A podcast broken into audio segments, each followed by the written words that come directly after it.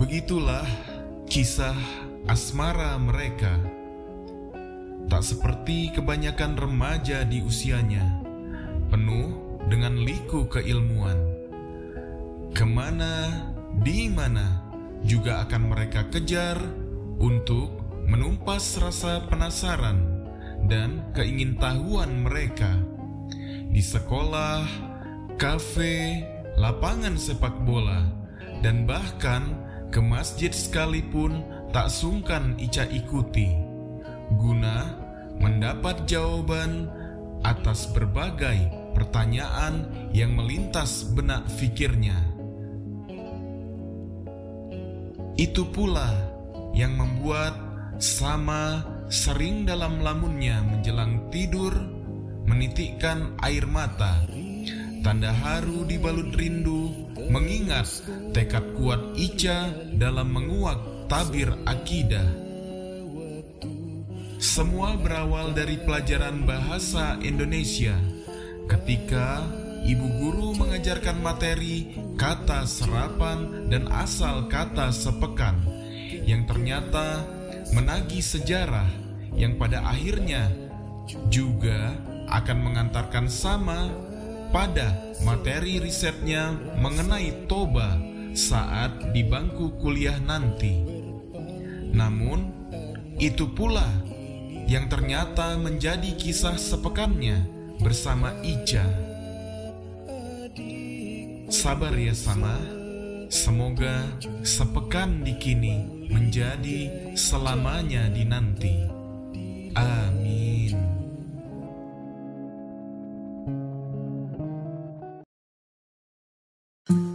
Selamat datang di podcast tentang aku, buku, dan lagu. Pakai kamu ya, biar serima. Oke, teman-teman semua, kita di sini sudah kedatangan seorang penulis dan juga uh, oh banyak lah kalau dia ya. Jadi di di sini kita berbicara tentang sebuah uh, buku atau cerita ya atau apa ya sih? Cerita, mungkin yang terdekat karena yang sudah tampil lagunya. Oh lagunya. Tapi insya Allah bisa kita tarik dari lagu itu. Jadi di sini ada lagu yang sudah tercipta dan ternyata di situ ada ceritanya ya. Ada cerita atau bahkan itu bisa jadi fondasi cerita. Oh gitu gitu gitu. Nah kita uh, mulai dari judul si uh, lagu tersebut. Iya. Apa judulnya sih itu sebetulnya? Uh, nanti kita pulang sama-sama. Sama di sini sebetulnya yang nama orang sebetulnya. Jadi judulnya nah, dalam, itu apa? Judulnya nan nanti nanti kita pulang sama-sama dalam okay. kurung cinta sepekan. Cinta sepekan. Nah bisa diartikan nggak apa itu uh, dari bisa atau apa? Uh, latar belakang dari judulnya atau nah, gimana? Sebetulnya ini dalam uh, buku ini suatu trilogi Nah, trilogi tentang uh, berarti ada tiga cerita di mana tokoh ceritanya ini tiga-tiganya bernama Ica. Ica yang pertama itu di kalung salib Elisa bernama Elisa. Uh-huh. Itu menjadi bagian pertama, tema pertama dalam trilogi nanti kita pulang sama-sama. Nah, kemudian Ica yang kedua itu Korotisa. Kertas yang tak terkirim dari Tisa, panggilan disebut Ica juga gitu. Uh-huh. Nah, yang ketiga Visya, adik jalan kebenaran tak jauh lagi. Nah, Icanya dari Visya hmm. ini. Nah, uh, di mana uh, tokoh ini berdamping dengan Sama. Sama ini kalau di bahasa kita tuh langit ya. Nah, nama tokoh cerita, nama tokoh peran laki-lakinya. Nah, uh, semula orang menyangka tentu ini cinta sepekan tuh seperti halnya lagu Cinta Satu Malam. Betul, Konotasi betul, betul. awalnya negatif. Betul, betul. Nah, padahal tidak demikian. Hmm. Nah, masing-masing cerita ini memang dia pada akhirnya hanya berlangsung sepekan baik dengan Elisa, Tisa maupun dengan Visya. Hmm. Nah, maka uh, di balik cerita inilah yang justru nanti tergambarkan berbagai hal yang tematik. Kenapa ini dikemas dalam satu trilogi? Karena tiga hal tersebut punya kesamaan tema, yaitu Betul. tentang kristologi. Oh, uh, ini sebetulnya memang bukan tentang percintaan biasa ya? Bukan, bukan. Ah, Makanya okay. tidak seperti apa romansa remaja di usianya. Betul. Di sini uh, seperti yang sudah disebutkan di sinopsis uh, bagian 4 ya. Jadi Betul. di sini penuh dengan liku keilmuan. Betul. Nah, bukan melakukan apa ya eh, menampilkan kholwatnya, berduaannya, bermesraannya, bercumbunya Hmm. seperti halnya film-film atau cerita-cerita yang ada. Tapi di sini justru coba menampilkan eh, bagaimana romansa eh, remaja di mana romansa tersebut diisi oleh liku-liku keilmuan, penuh keingintahuan, curiosity yang tinggi terhadap eh, hal-hal yang fundamental yang ada di mereka. Oke. Termasuk hal fundamental itu dalam hal ini adalah akidah. cerita cinta ini hanya hanya sebagai apa ya Nah, pengantar saja pengantar. dari tujuan utamanya gitu. Ah, kebetulan eh, memang dialami pula. Oke. Jadi bukan suatu kisah yang apa dibuat-buat juga. Buat-buat, oke. Nah, memang kalau dibuat proporsi sebetulnya kalau menyebut nih karya narasi non fiksi. Nggak sepenuhnya non fiksi. Mm-mm. Kenapa demikian? Karena untuk menampilkan tema-tema kristologi yang utuh, Hmm. kita perlu banyak rekasituasi Oke. yang menampilkan berbagai eh, kebutuhan pemahaman. Oke. Nah, artinya kita eh, masukkan hal yang fiksinya juga di reka situasi tersebut sehingga tujuannya tetap baik, menampilkan secara utuh berbagai seluk-beluk pemahaman yang harus diketahui. Oke. Nah, kalau dibuat proporsi antara fiksi dan non fiksinya itu hanya 30 fiksi, 70 non fiksi. Hmm. Artinya kisah nyata 70%-nya ini tetap Iya. dominan. Dominan. Cuman kan eh, untuk mengklaim ini murni non fiksi nggak bajik juga karena ada 30% yang eh, fiksinya. Hmm. Artinya biarlah nanti eh, para pelaku cerita sebenarnya dalam dalam kisah ini Ya. yang mengetahui mana yang fiksi, mana yang non fiksinya. Oke. Nah, dan hadir di di masyarakat sebagai suatu karya utuh yang tidak mempedulikan ini fiksi atau non fiksi, tapi ke kontennya, ke materinya. Bagaimana belajar kristologi ala remaja. Waduh, sebetulnya memang, ini diangkat suatu hal yang berat juga sebetulnya ya. Nah, mestinya sih eh, apa ya? Karena menyangkut fundamental, jadi terasa berat. Makanya untuk untuk itu eh, biasanya tema-tema kristologi ini dalam suatu buku kajian, Iya. suatu apa, suatu makalah eh, ilmiah. Ya intinya yang eh, serius lah gitu. Betul. Yang Nah, serius. nah kita coba kemas dalam format yang lebih santai, cerita, novel. Nah, kemudian kita ingin lebih santaikan lagi Hmm, hmm. di level remaja. Jadi sudah novel dalam bentuk cerita, kemudian lebih santaikan lagi dengan mengangkat cerita ini di Kehidupan segmen remaja ya. Kehidupan remaja, Kehidupan artinya remaja. bahasa lebih santai, kemudian eh, lebih polos, lebih ceplos gitu. Ya. Nah, terus bagaimana bisa remaja bisa berkata seberat ini? Ya. Tidak, ada advokasi di sana. Kan nanti ada guru, ada kakak kelas, ada kakak kandungnya atau ada omnya, ada Ya. apa yang di berbagai profesi, ada yang dosen, ada yang memang praktisi, ada yang memang pengalamannya seperti itu. Nah, artinya eh, cerita remaja ini memang untuk mengantarkan tema berat ini jadi terasa lebih ringan. Betul, gitu. Nah, sebetulnya tujuannya itu untuk eh, kaum muda sajakah atau memang terbuka untuk yang lain? Umum, karena ini Umum, kan ya. materi kristologi ini eh, sepanjang hayat ya. Betul, betul. Nah, artinya sampai eh, di penghujung usia juga ya tetap reliable. Betul. Kenapa demikian? Karena batas eh, syahadat itu di ujung nafas. Ah. Artinya batas selamat kita juga selama belum eh, nafas belum sampai ke ujung ya masih terbuka ruang untuk bertobat atau ruang untuk masuk ke eh, ke jalan yang benar Betul, gitu. Oke, oke, oke. Nah, saya balik lagi ke eh, judul lagu Sepekan. Cinta Sepekan. Nah, atau nanti kita pulang sama-sama tadi. ya. Saya menariknya di sini pemakaian sepekan. Ya, Karena kan mungkin anak-anak sekarang juga mungkin banyak juga yang belum tahu apa sih arti dari sepekan dan memang iya. eh, kurang apa kurang familiar untuk digunakan. Sebetulnya Iya. fa- sepekan itu apa artinya dan kenapa dimasukkan ke dalam judul eh, lagu ini? Jadi begini, sebetulnya sih kalau dua tahun belakangan orang sudah mulai familiar ya. Iya, iya. Tapi pada saat eh, lagu ini saya buat tahun 2006 sebetulnya. Ya. Nah, Oke. eh, jadi eh, yang mafhum di negeri kita Hmm. itu eh, Senin itu dari Isnin, serapan dari bahasa Arab. Bahasa Arab. Oke. Selasa dari Falatha, serapan dari bahasa Arab pula. Oke. Rabu dari Arba, Hmm. kemudian Kamis dari Khamis, Jumat dari Jum'ah, eh, Sabtu dari Asab, dan Hmm. Ahad.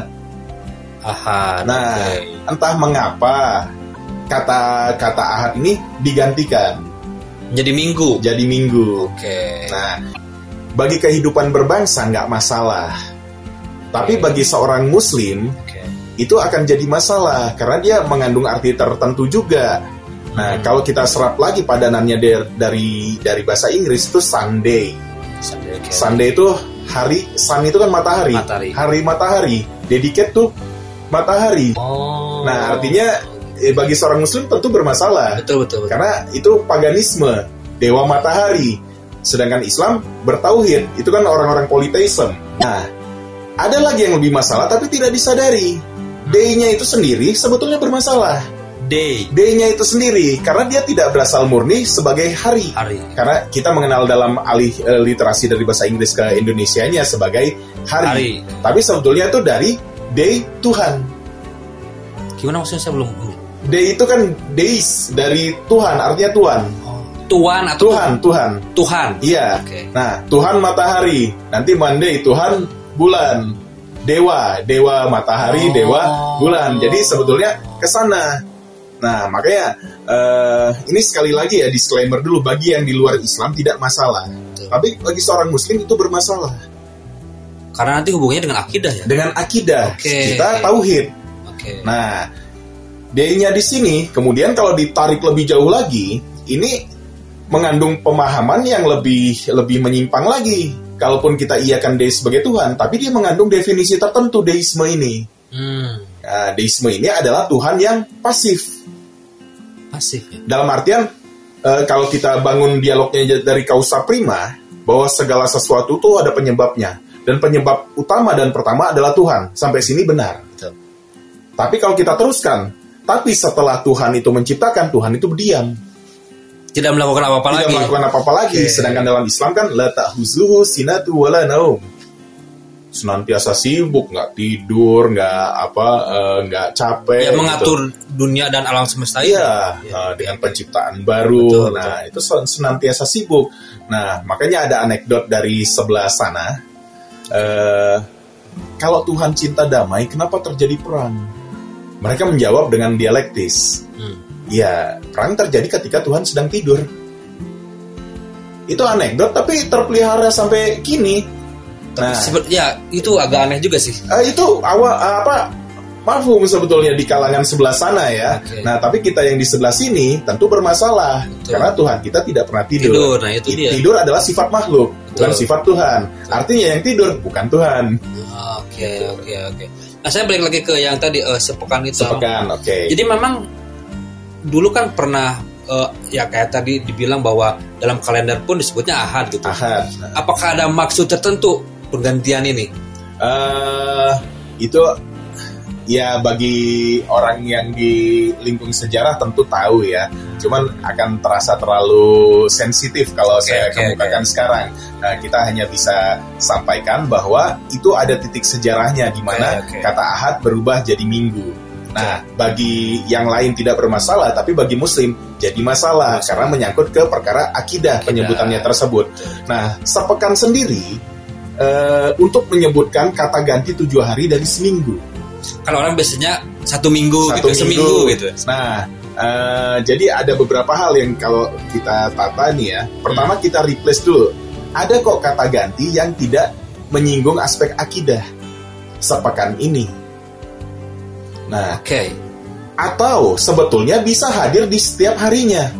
Sesenin kemarin Oh berarti Senin kemarin. Ah, seselasa depan, selasa depan, nah, atau serabu kemarin, Kamis nanti, Hmm. nah, bukan Kamis sekarang, itu sebetulnya sudah menjangkau interval tujuh hari, Ya, atau sejumat lalu, atau Sabtu nanti. Nah, Oke. itu kata ganti yang sebetulnya memenuhi kaidah berbahasa dan lebih elok, lebih indah malah terdengarnya, nah, karena variatif ya. Dan eh, lebih presisi secara saintifik lebih presisi Betul. titik tolaknya di mana kita ngomongnya. Ya, betul. Nah, sepekan itu kan umum ya, bisa hari apa pun. Betul. Kalau lebih spesifik, kita bisa bilang, oh, serabu yang lalu, Kamis nanti, itu udah intervalik ke tujuh hari nanti Betul. atau tujuh hari ke belakang. Betul. Nah, lebih spesifik. Spesifik. Nah, sepekan ini generalnya. Nah, walaupun sebetulnya sepekan eh, pekan sendiri tidak mengartikan tujuh hari. Hmm. Asal katanya pekan, Pekan, ini, ya. pernah dengar nggak pekan baru? Oke, pernah. Ya. Pekanbaru nama satu Sama. kota di di ini ya provinsi Riau ya Ya. di Sumatera. Nah, Pekanbaru itu padanannya kalau di Bandung tuh pasar baru. Artinya arti Hmm. pekan itu Pasar. pasar. Nah, kalau ditarik lagi tahu gasibu kan? Tahu ya. Ramenya setiap kapan? Minggu.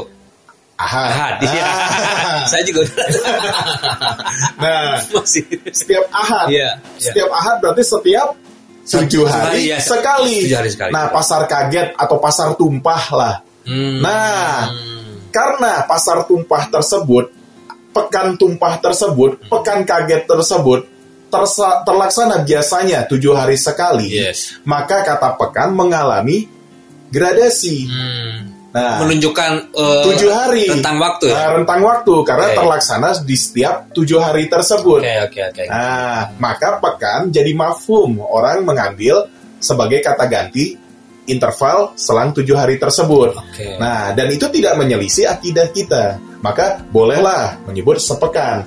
Nah, kenapa saya uh, sampaikan ini di lagu?